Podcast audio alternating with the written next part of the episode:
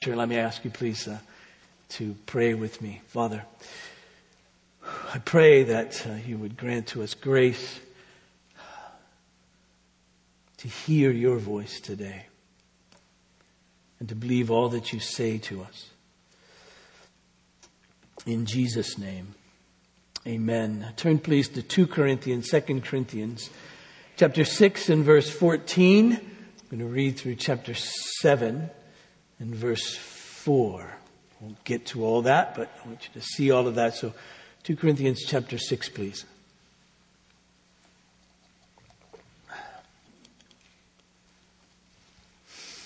This is the word of the Lord. Do not be unequally yoked with unbelievers, for what partnership has righteousness with lawlessness, or what fellowship has light with darkness, what accord has Christ with Belial, what portion does a believer share with an unbeliever, what agreement has the temple of God with idols. For we are the temple of the living God, as God said, I will make my dwelling among them and walk among them. I will be their God and they shall be my people. Therefore go out from their midst and be separate from them, says the Lord, and touch no unclean thing. Then I will welcome you and I will be a father to you and you shall be sons and daughters to me, says the Lord Almighty. Since we have these promises, beloved, let us cleanse ourselves from every defilement of body and spirit bringing holiness to completion in the fear of God. Make room in your hearts for us. We've wronged no one. We have corrupted no one. We have taken advantage of no one. I do not say this to condemn you, for I said before that you are in our hearts to die together and to live together. I'm acting with great boldness towards you. I have great pride in you, and I am filled with comfort in all our affliction.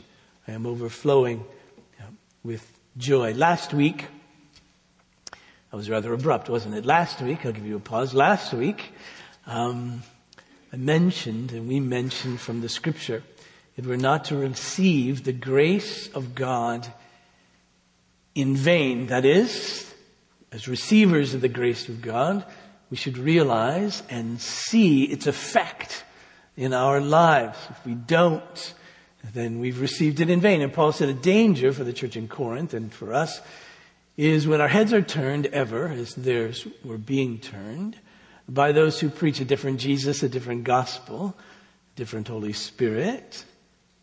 And he says if you begin to follow that which isn't true, there's a sense in which then you will not receive the benefits of having received the grace of God.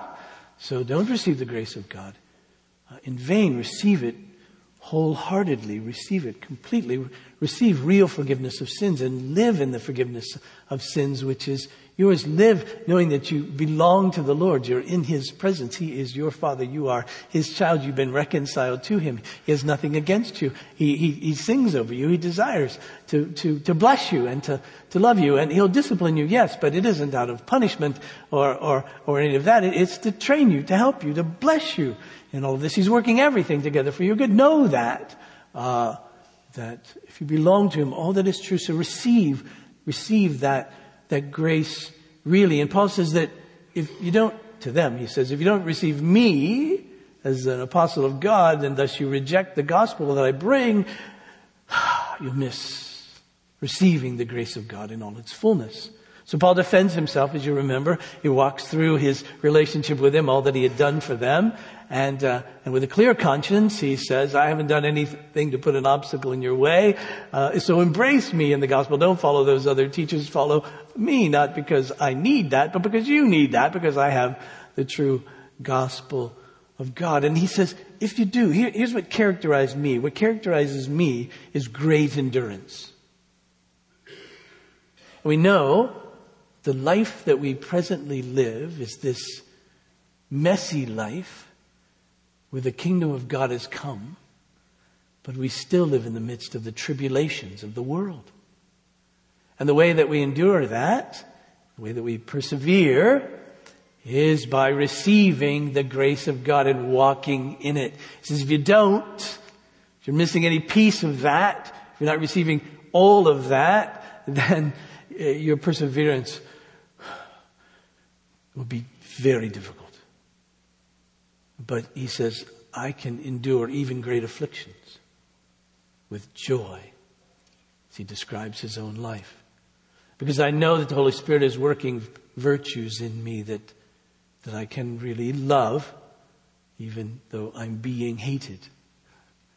And he said, I can endure because of the power of God, because I have the weapons of righteousness. I'm clothed in the righteousness of Christ, and he leads me as my good shepherd in paths of righteousness to live out this righteousness, this right living, if you will, before God. And, and that's a great weapon to have to enable me to persevere, to endure in the life to which I have been, been called. And he says, though I'm dishonored, yet I know that God honors me. So I'm, I'm slandered in the world. I, I know that I have the, the praise, if you will, the affirmation of God even though people think I'm a deceiver, God knows I'm true. Even though I'm unknown in the world, God knows me. Even though I'm dying, God gives me life. Even though I'm being chastised, still I survive. Uh, uh, even though I, I know real grief and sorrow in the world in which I live because of people falling away, if you will, and people not believing and people hurting even me, he says, still I can rejoice even though I'm poor. He had nothing. He says, i i make many rich even though I don't have anything that the world uh, thinks is of great value. Uh, I, I have everything I possess. He says, if you want to live like that and receive the grace of God in its fullness. And then he says this don't be unequally yoked with unbelievers. Now, what is it that he means by that? Well, we, know what a yoke is, and there's a number of ways in the Old Testament, especially, to consider this. In Deuteronomy in chapter 22, there's this wonderfully spiritually nourishing verse that says, don't yoke your donkey with your ox. I don't know what you do with that when you're reading in your quiet time. I guess you'd probably say, okay. Finally, I found something I can obey. Uh, right? I can do that. No problem there. Um, in, in, the days of uh, of uh, of uh, Moses, of course, that was important, but, but I suppose. But, but but there's principles being taught in ancient Israel, and that is that, that that two things that shouldn't be united together. Don't unite them together. Don't yoke them, if you will. Uh, together, they, they're not meant to be together, and if they put together, it'll just it just won't work, right? So there's a sense, believers and unbelievers, in what sense, if we're yoked together, will this not work? Okay? Or, or secondly, in, in, Leviticus chapter 19, this expression for yoked um, is translated from Hebrew to Greek in the Septuagint. You don't need any of that. It's a parenthesis. Uh, but uh, it's helpful, but you don't really need it. Uh, I learned that recently. Uh, but uh, and, and, so parenthetically, it, it, um, it's translated in the Septuagint using the same word for yoked. But the point being that you shouldn't breed your ox and your donkey because then you get something that's neither. All right? And so, um, Paul say when you unite a believer and an unbeliever, you get something that's neither.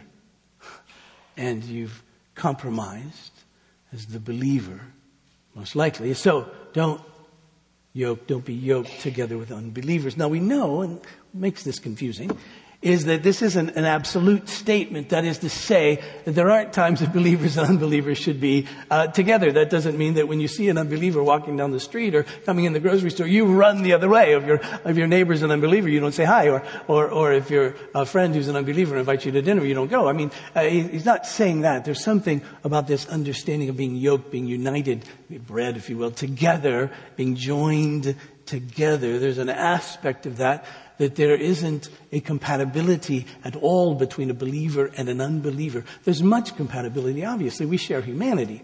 We share similar needs. We need food. We need shelter. We need protection. We need uh, companionship. Um, we're human beings. We share the earth together. Uh, here we are. There's a lot that we can find of common ground with unbelievers as, as fellow human beings, if you will. But there's something, he says, profoundly different in the believer from the unbeliever, that there's a sense in which they can never be, a place in which they can never be united and joined together. I mean, Paul, in, in, in fact, is pretty clear about this. For instance, in, in a kind of general way, in 1 Corinthians and in chapter 5, he's talking about discipline within the context, the life of the church.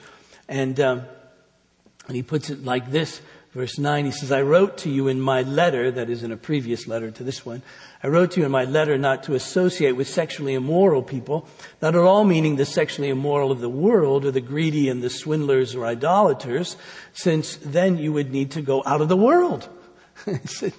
can't, again, we're not, we're not Pharisees in the sense of you won't walk into or physically touch someone who isn't a, believer, right? We're not separating like that. That's not the point of it. And so we know that we, we, we, we live in a world filled with believers and unbelievers, as Jesus would put it, uh, the wheat and the chaff. And so we're all sort of growing up uh, here together. In fact, in chapter 7 of this letter of 1 Corinthians, Paul writes, I won't read the whole text, but Paul writes to say that if you're a believer married to an unbeliever, and the unbeliever desires to continue to be married to you, stay married. So even if you're married to an unbeliever, it doesn't mean that you should separate yourself from the marriage from that unbeliever. Now there's plenty in scripture that says that believers should only marry believers. Um, this is, but it happens that believers can be married to unbelievers. It could be that you were both unbelievers when you got married and one of you becomes a Christian. Now what do you do? Do you take this passage and say, well then I need to separate from you because we shouldn't be yoked together? No, no, no. Paul says, no, no, that, that doesn't, that, that's not what I'm after here. That's not what I believe here. Uh, and so, so he goes on. And then in the context of just living in the world, even Paul writes of himself in 1 Corinthians chapter 9, uh, he says, um, I've become all things to all people that by all means I might save some. In other words, he says, I will adapt certain cultural expressions of life to be able to communicate to people and to be able to share my faith with them. So I'm not saying that there isn't anything here that doesn't tie us in some way together, believers uh, and unbelievers. In fact, again, he goes on in the same First Corinthians to talk about a situation where, where, where you've been invited to the home of an unbeliever for dinner. And they're going to serve you meat that had been offered to the idol at the pagan temple. Wow, now what should you do? He says, don't ask any questions about where they got the meat. Just eat it. Now if you find out, then you, it might be messy, but, but if, just go ahead and eat it. actually, this is going to become an increasing issue in the culture in which we live as our culture diversifies and people from different uh, religions come and all of that. In fact, in my, our own experience, uh, this was a couple of uh, almost three decades ago, friends of ours who were um, Muslim had a funeral for uh, our friend's dad. And uh, we went, actually. It was an interesting experience. But the next day, he brought us over some goat meat that had been sacrificed the previous day at the mosque. So we took it. Now we didn't eat it. It wasn't because it had been sacrificed. It was because it was goat. Uh, so, uh, I, you know, I think that was the primary reason. Uh, I wished it had been, you know, beef, but uh, but it wasn't. So we we took it and uh, said thank you and never discussed it after that. But, but, so this could become an issue even. And like, what do you do? And there's, well, he says, go have dinner with them. Just don't worry about where the meat came from and everything will be fine. And so, so again, it's not this absolute uh, kind of, kind of separation. Uh, if you will, and even in chapter 14 of 1 Corinthians, he talks about unbelievers coming into worship with believers. He doesn't talk about believers going into worship with unbelievers. like He does and says don't do that because that's it. That's this sense. What don't we share? Well, we can share dinner. We can share all kinds of things. We can share business. We can share um, recreation. We can we can share you know, citizenship. We can share uh, uh, all kinds of things with unbelievers. What we don't share, what's, what's really at the heart of the matter, is that we worship God, the true and living God. We are devoted to Him. We believe that He's the only God. We believe that He's the living God. We believe that He's the one who defines our lives. We believe that He's the one who directs our lives. We believe that we should find our delight in Him and the things which delight Him and only that and nothing else. And, and so if someone doesn't believe God, then we have to be separate from them in the sense that we can't unite with them in what they worship. Because if we do, then we'll produce something that isn't faith in the Lord Jesus. That isn't what we might call the Christian faith. That isn't what is faith in the true and living God. That's the great danger here that he sees what's happening in Corinth where some believers would still be worshiping at the pagan temple and, and engaging in all the events there. And he says, no, no, no, don't you realize that when you're there, you're participating in that God. You're being linked together, joined together. No, no, you, you, you can't with your mouth uh, praise God, the Father of our Lord Jesus Christ, and at the same time pay homage to another God. That's simply impossible. Again, don't do that. Don't be unequally united. Be united in worship with those who don't worship God.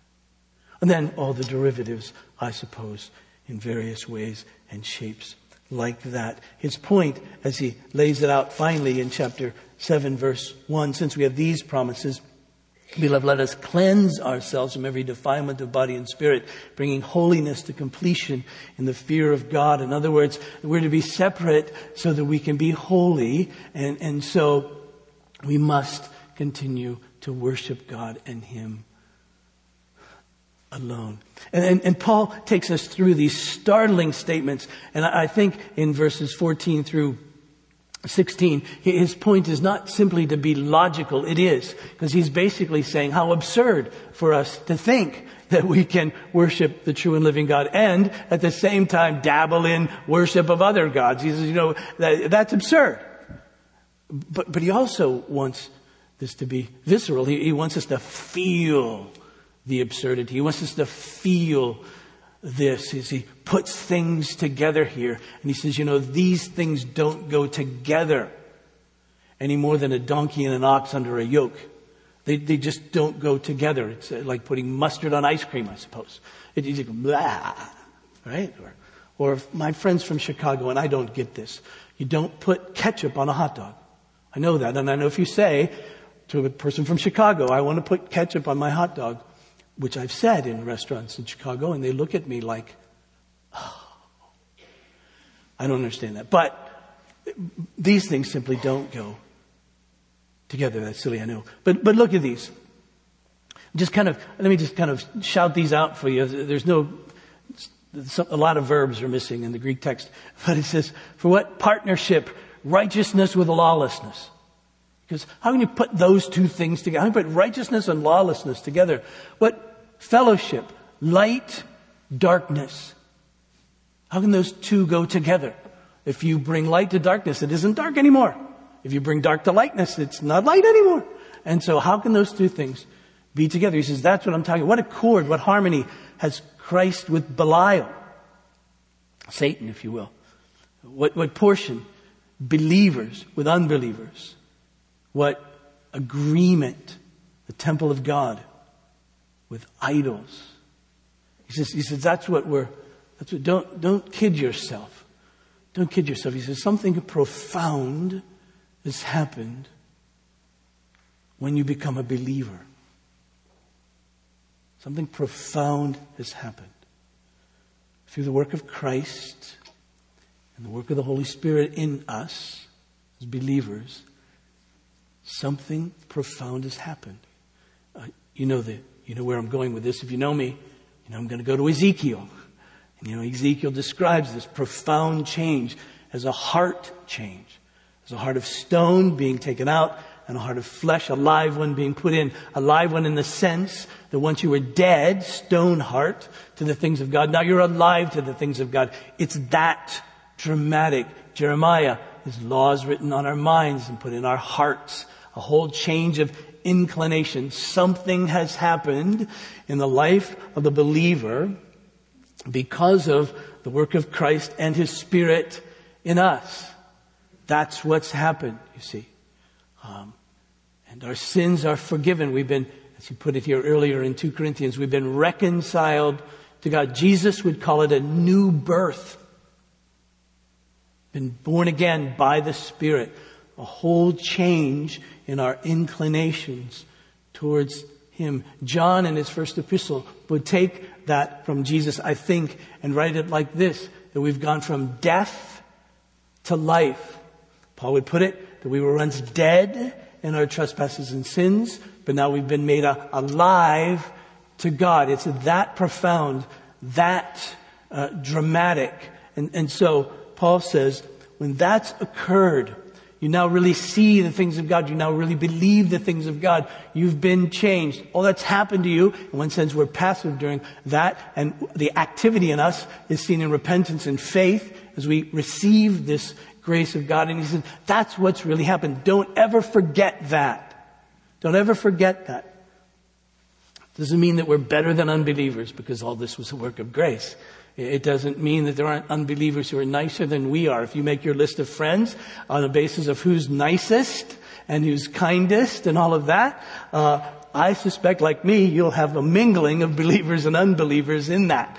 Uh, and, and so it doesn't mean that at all. It just means at the very core of who we are in terms of what we believe,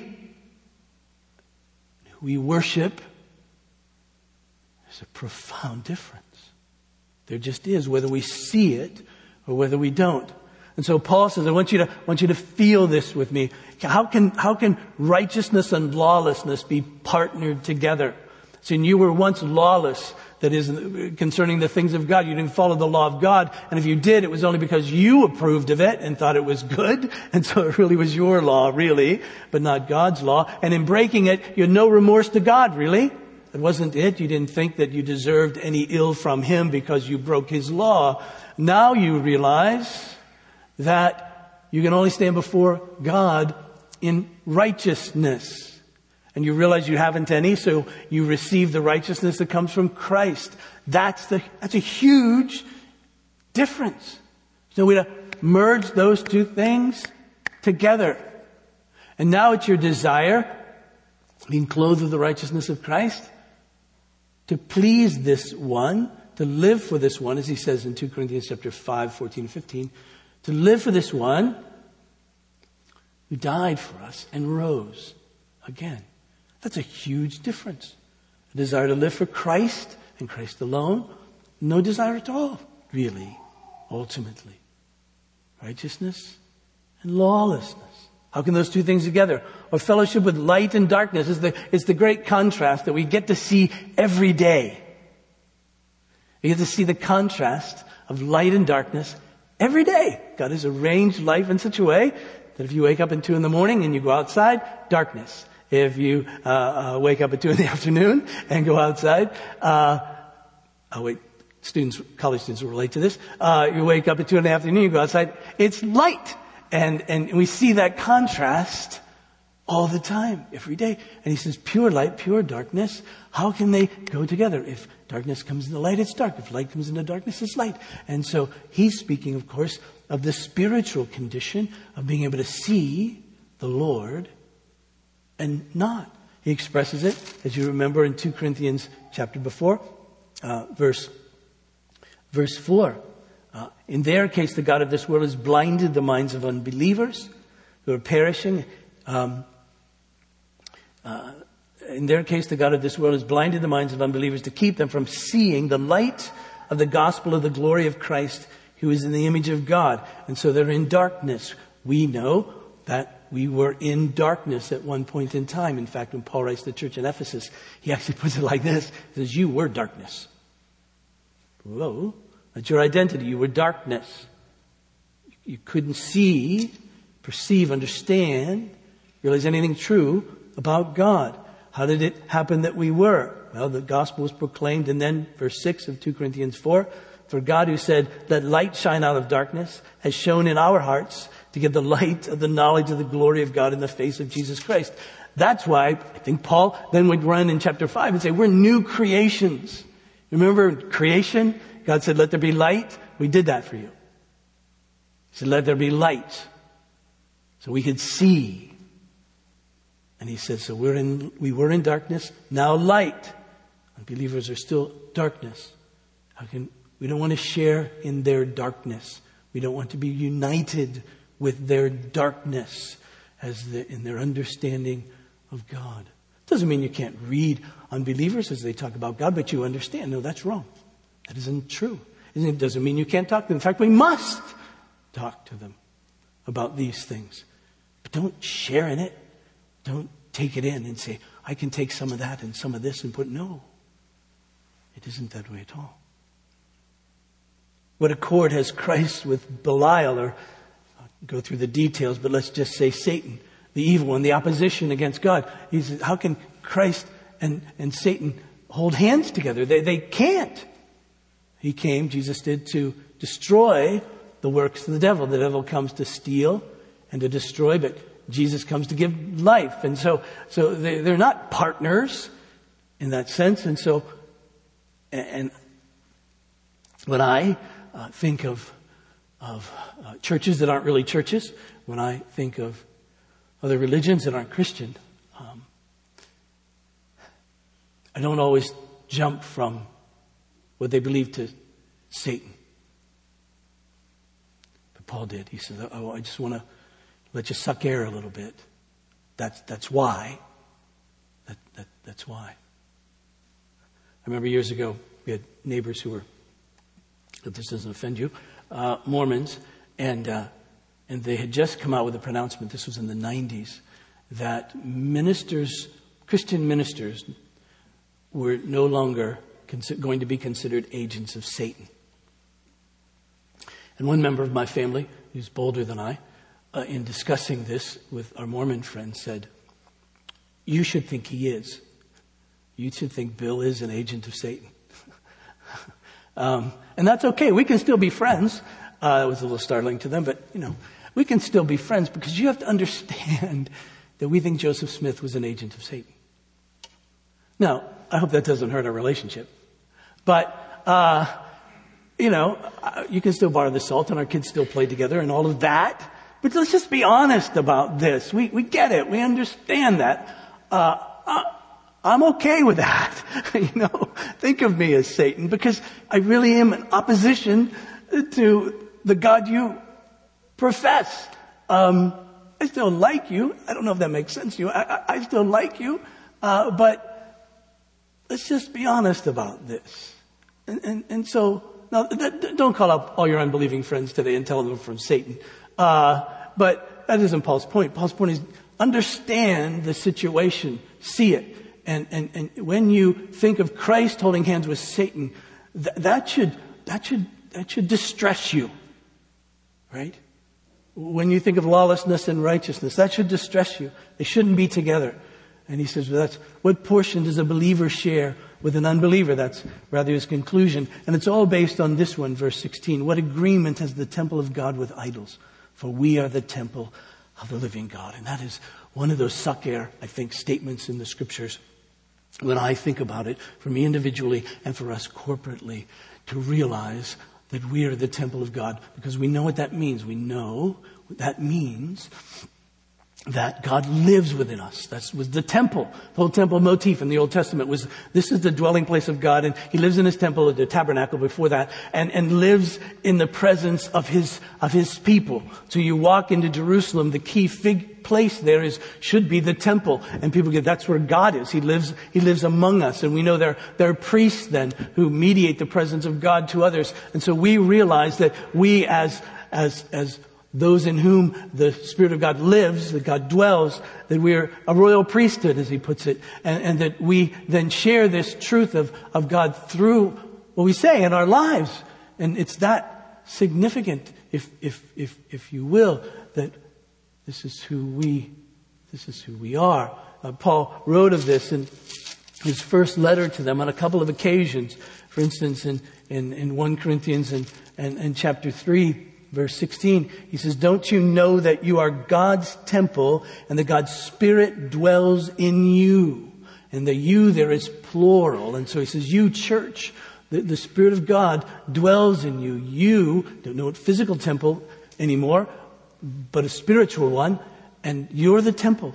People come into you and into your presence. It's as if they've walked into the temple of God. And so how can there be in your lives collectively, in chapter 6 he says a similar thing, 1 Corinthians, but in the singular, in your lives even individually, how can you unite yourself, in that case, uh, with unbelievers, with, with, or with prostitutes and chapter 6. How can you unite yourself in that way? How can you join yourself together with them? And, and the whole idea in 2 Corinthians is, is this ideal of idolatry. How can you, as, as one who is the temple of God, allow idols to come into the church or into your lives individually or corporately? How can you do that? He says, don't unite with those, with those idols at all. And we know the temptation of idolatry. In their case, they could go to a temple and they could they could see these carved images and they could participate in temple worship, which was almost always very sexually immoral and all of that. And, and so, so he says, don't, don't, don't unite yourself there with them.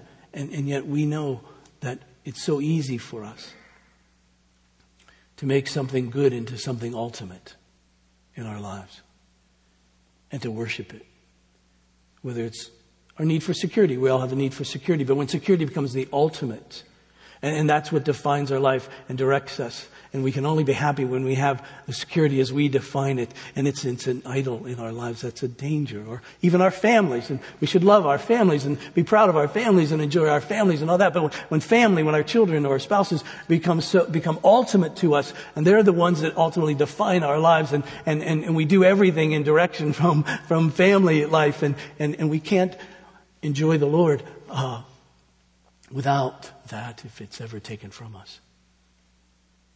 Ministry can be that way. People can, can have ministry as an idolatry. And when we, I, I know pastors who, I've heard of pastors, I don't know any, heard of pastors who once they retire can't go to church anymore because they're not preaching. And I go, really? Wow. I can't wait. Uh, to listen to somebody else. You too, probably. Uh, but uh, uh I, I, you know, uh, I always say if, if, I can't listen to preaching, I shouldn't preach. Uh, you know, if we can't, we can't participate, then we, we, we shouldn't be leading if we can't be led. And so, so, or people who retire. There's grief in retirement. We all know that in various ways. But if, if your job, was your idol and you lose it and you can't then enjoy life after that, and even in the grief of losing one we love, if we lose it, that even person and still can't worship the Lord, it tells us that perhaps even that person, even if it was a wonderful person, even if it was a person we should love and did love, that keeps us from that's an idol to us. So you can go down the list, you understand. And he says, okay, you're the temple of the living God. Don't unite yourselves with unbelievers, the gods of the unbelievers. Don't do that. Don't do that. Separate yourself. Cleanse yourself. He says, because, and then there's this great expression, I haven't time to unpack it all, maybe I should someday, but he says, I will make my dwelling among them and walk among them, and I will be their God. That's from Leviticus chapter 26. All the way back, you don't think of Leviticus saying something like that. You should expect an animal to be killed here, or some mildew expression about how we should not, uh, on various laws that we wonder what they mean. But, but, but, but here, even there, God is saying, through this sacrifice and through the sacrifice of my son ultimately, I'm going to be your dwelling place and walk among you and I will be your God and you shall be my people. Therefore go out from their midst and be separate from them, uh, says the Lord. That's the, the, the, the prophets, uh, Ezekiel and Isaiah saying that you were in captivity with the Babylonians, leave them and when you leave them, when you go back home. When you leave, leave the Babylonian gods behind. Don't take the Babylonian gods with you. Don't be uni- so united with the Babylonians that when you leave them, you take their gods with them. No! Uh, come and, and, and worship me and worship me alone. Don't touch anything unclean. In those days, in the Old Testament temple worship, if you touched something that was considered unclean, a dead body or something like that, you became defiled. He said, no, no, no. Don't you know that when you look to an idol, someone, something other than God, to tell you who you are, to direct your life. When you find delight, you praise and you're made joyful by something that God hasn't given you and something that distracts you from looking to Him and giving Him thanks. You're defiling the temple of God. You've just, I've just brought in to the temple an idol. I mean, what would you think if this morning uh, uh, you walked in and there was this big statue of Buddha sitting here? You'd go, Bill, what's the deal? Why is that here? You know? I don't know what other things you could put there, but, but things that would be reminding you of other gods, if you will, other ways of thinking about God. You say, that shouldn't be here in this place. Well, it shouldn't be here in this place either. And so that's his point. He says, Don't you know that if you hang out with those gods, then you, you'll be receiving the grace of God in vain. You, you won't get it. You won't, you won't see it in its fullness. Because here's the real grace. In reconciliation, I'm a father to you. You shall be my sons and daughters, says the Lord Almighty. And so that we have these great promises. You see, the end result isn't that we should be sticking up our noses to unbelievers, but we should be fleeing to God. It isn't that we say, oh, I can't touch you, leave me alone. It should be, no, I, I, I need to flee everything that's of unbelief, and I need to fly to God and cling to Him because He's our Father. And, and, and, and why wouldn't I want to be with Him and Him alone? Why would I want anybody else to influence my life other than Him? Why would I ever want to worship anyone else other than Him? Why should I ever want to look to anyone other than Him? And He says, so, so come out, give these promises, cleanse yourselves from every defilement, body and spirit, and bring holiness to completion. Say, all right, I get that. How do I do that? Well, what do I do? How, how, how do I keep from being defiled? How do I keep from being an idolater? How do I keep from being united with unbelievers in this sense of, of, of, of having the gods of the unbelievers infiltrate the temple of God, infiltrate my life? How do I do that? And of course, we, we, we spend our whole lives thinking that through and helping one another. But, but I'll just simply lay this out. Here's, here's, here's it. The means of grace. How do you receive the grace of God? Not in vain. Well, you receive His grace by the means that He gives to us. He gives to us His Word. Nothing complicated here, folks, so you've written this down before. Uh, His Word. We need to listen to, read, study, have preached to us, discuss with one another His Word.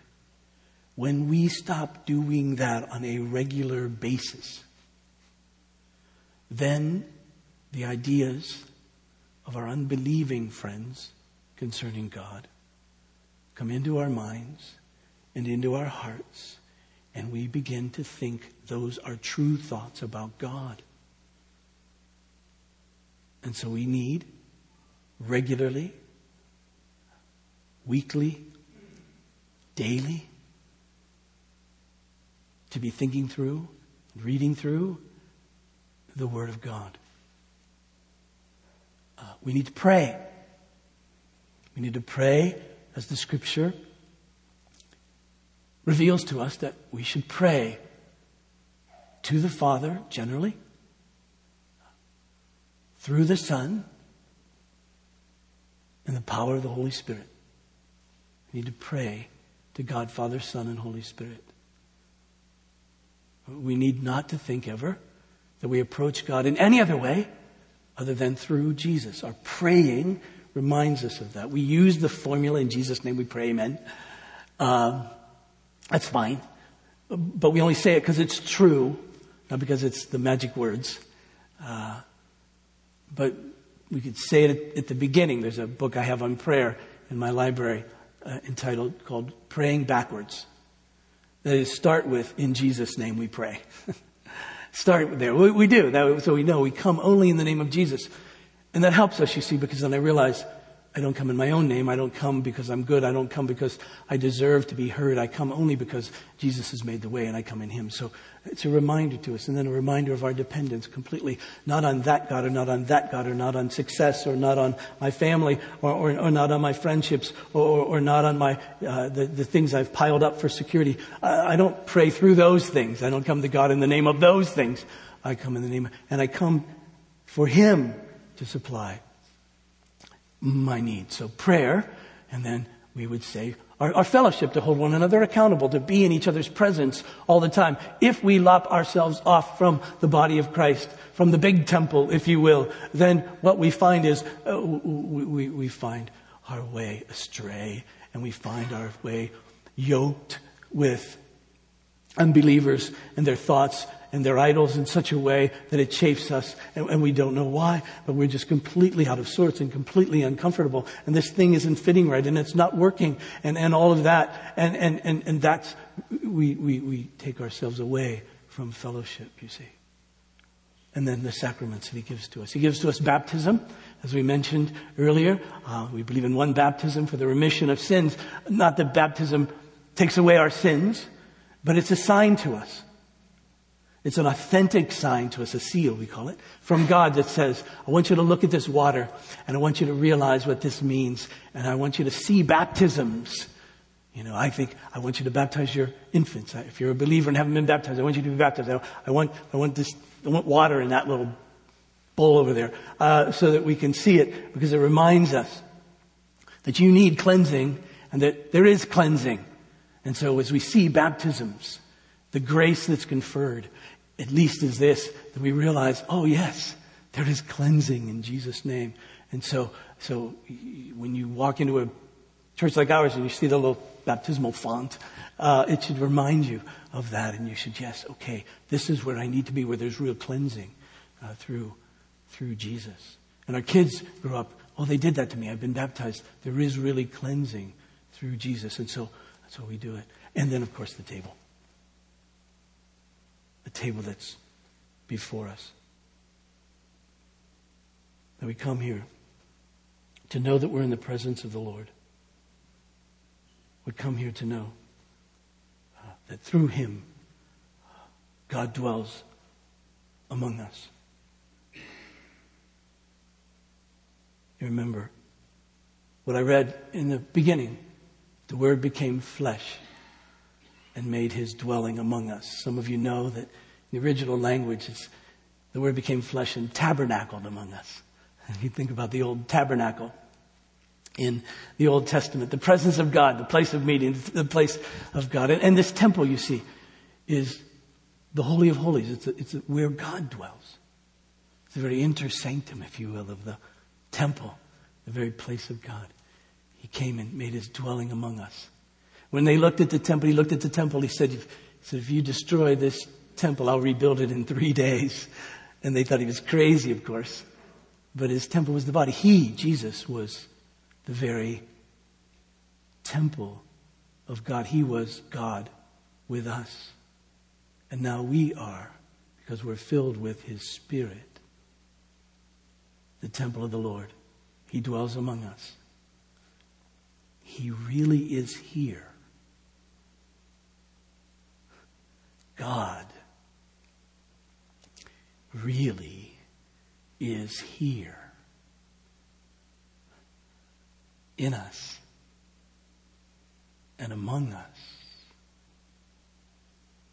And that we would know that on the night that Jesus was betrayed, he took bread, he gave thanks, he broke it, he gave it to his disciples, and he said, This is my body given for you. Do this in remembrance of me. And in the same way, he took the cup and again after giving thanks, this too he gave to his disciples.